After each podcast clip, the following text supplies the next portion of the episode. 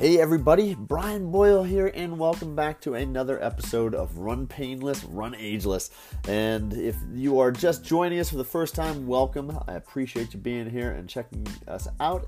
If you think that uh, that we've done a great job, I encourage you to go back to wherever you're listening to this on, uh, whatever site it is, whether it's Anchor dot f m or iTunes or Spotify, uh, you know, you name it, whatever you're listening to. I encourage you to go back and leave a review. That uh, that does help other listeners know what uh, what they're getting themselves into, and I appreciate that. Uh, I also, if you are just, if you've been here before, I welcome you back, and uh, uh, you know, and appreciate you being here as well.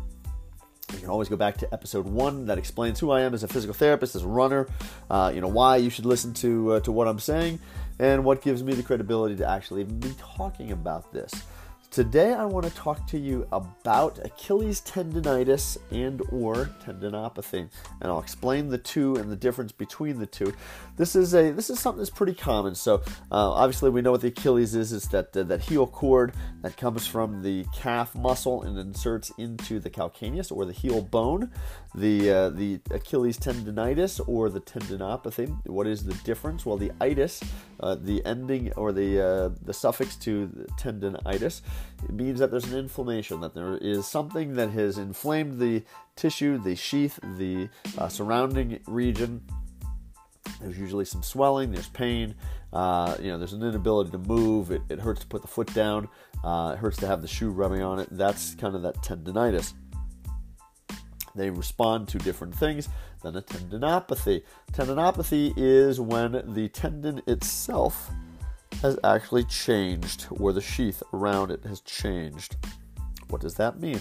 So, best analogy that I've come up with that uh, over the years is if you take raw meat, so you've got ground meat and it's nice beefy red, let it sit in the refrigerator for a little bit, uh, maybe three, four days, you'll notice that the blood drains out and into whatever package that you have the meat in, or the bowl, or whatever, and now you've got this brownish color. Well, when the blood drains out, when the irritation is out of the tendon, it becomes this brownish color. It's not to the point where it's got cellular death, where it would become necrotic, where it's black, but it's it's you know changed. So that's what we call the tendinopathy. As I had alluded to, this responds differently, whether it's treatment or otherwise, uh, to things than a tendinitis. That's why it's important to understand the difference between the two and what they're talking about.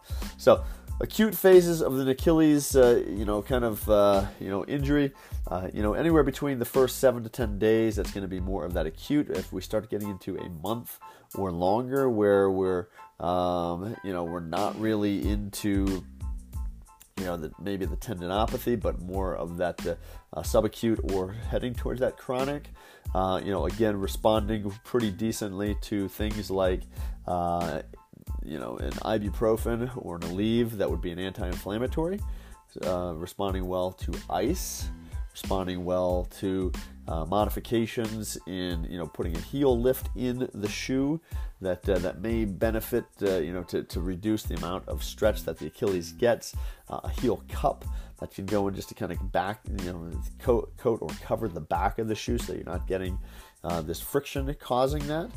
Uh, those things are going to be responsive. So that first two to four weeks, a lot more responsive than if you let this thing go six, eight, twelve weeks, and, and then it turns into this tendinopathy.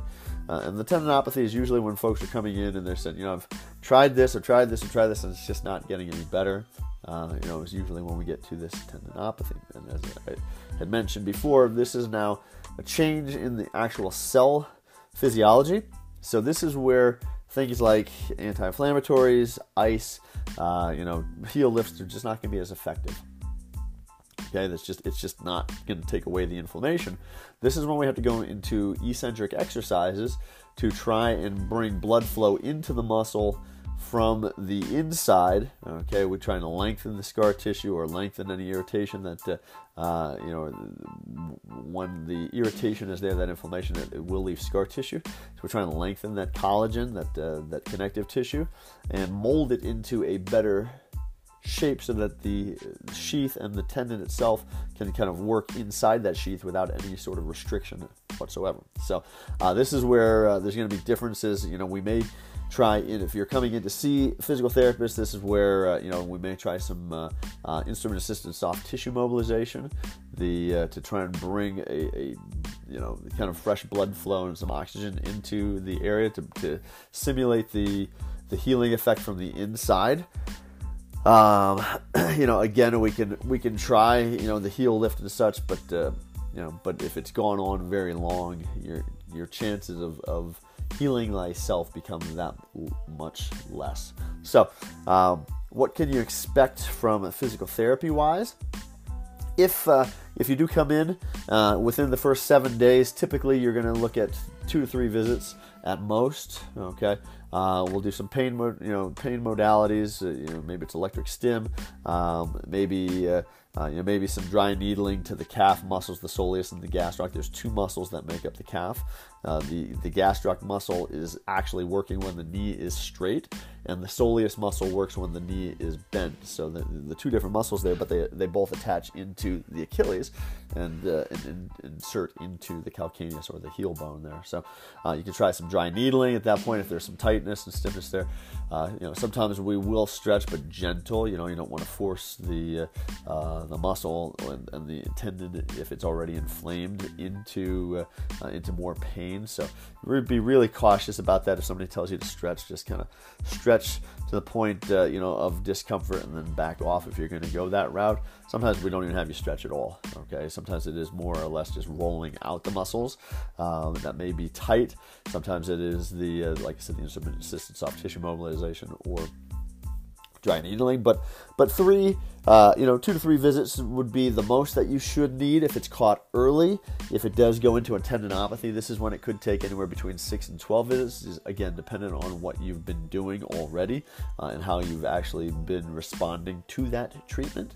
You know, so again, if you're thinking anywhere between seventy-five dollars to one hundred fifty dollars, depending on where you're going, depending on, you know, how much you're paying out of pocket for deductible, you know, again, you could be looking at um, anywhere between four hundred fifty dollars for the beginning of the year here, and with with a high deductible, uh, all the way up to one thousand dollars or more for Achilles, uh, you know, physical therapy. You don't really ever need an X-ray or an M R I, uh, you know, especially early if uh, if things aren't responding. I talked about the Ottawa ankle rules yesterday or in another podcast, um, you know, so again, the reality of it is if you're getting pain and it's right in the back of the ankle, uh, more than likely, uh, you know, you can also get a bursitis, which is a, a fluid-filled sac that sits right underneath the Achilles, which prevents the tendon from wearing on the bone. So you could also get an Achilles, uh, you know, bursa, uh, bursitis there. So, you know, there is, you know, reason to think that uh, that if you're not sure, that you maybe just go get it checked out. But you shouldn't need an X-ray or an M R I. Um, And over-the-counter meds, if if you tolerate those. I, I, again, I don't prescribe meds, so I, I put that on as a cautionary tale that since I don't prescribe meds, and I'm not legally licensed to do so, if you've taken an over-counter uh, anti-inflammatory and it has done all right with you, then you should be fine. You may want to consult with a uh, you know physician if you if you've had issues in the past. Uh, ice works really well. Like I said, a heel cup or a heel lift, about a, a quarter inch to a half inch heel lift, may help just to kind of alleviate uh, you know the, the stress on the Achilles. I wouldn't walk barefoot at this time, so always kind of keep a, a loafer or a shoe that uh, you know nearby, whether it's Uh, near the bed or when you get home from work, you know, something like a house shoe that you keep uh, keep nearby. Um, you know, you should be much better off. You know, very similar to plantar fasciitis, that uh, that having that shoe on will uh, will prevent that Achilles from, from completely stretching out. Uh, rolling, so uh, you know, rolling the calves and the hamstrings, uh, you know, always a good thing. You can roll the foot as well. And, you know, the uh, Uh, roller ball, um, you know, the Ice Recoup Fitness has a has a nice roller ball uh, that you can use for that. Ice cups work just fine. So pay, paper cup with some water in it, put it in the freezer, and when it's frozen, you can ice massage along that as well. And uh, yeah, you may have to reduce the amount of running that you're doing for a short term. All right, you know, again, I would stay pain, um, you know, minimal pain. You don't necessarily need to be painless, but minimal pain, uh, you know, reducing that to that mileage. I wouldn't run with an Achilles uh, pain more than about a three four out of ten. If it gets above that, that's usually a pretty good indication that you need to stop or back off even further, depending on what your mileage is. So, uh, so be mindful of that. Um, you can also try some K T tape. That is also a, a really good one around this region. It just kind of lifts the skin, may, may help lift some of that uh, uh, inflammation out and get that back through the lymph system in the body. So that is Achilles tendonitis and tendinopathy. If you've got questions, you can send them to me, Brian, B R I A N, at company five k dot com. That's the number five k dot com. Be happy to get uh, get back to you. Uh, and I always respond to, to every email, so so keep them coming. Uh, if you haven't checked out the YouTube channel, The Mesh Tongue, I encourage you to do so. I've got lots of videos there. It's M E S H Tongue.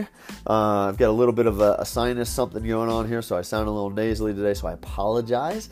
But, uh, you know, The Mesh Tongue on YouTube, uh, another uh, spot that you can go to to see uh, if you're a visual learner, some of the techniques and things that I've, I've, uh, uh, I've showcased there. So please, you know, follow along. And if you found some value in this, share this with your friends, your family, your training partners. And until next time, we'll see you again. Take care.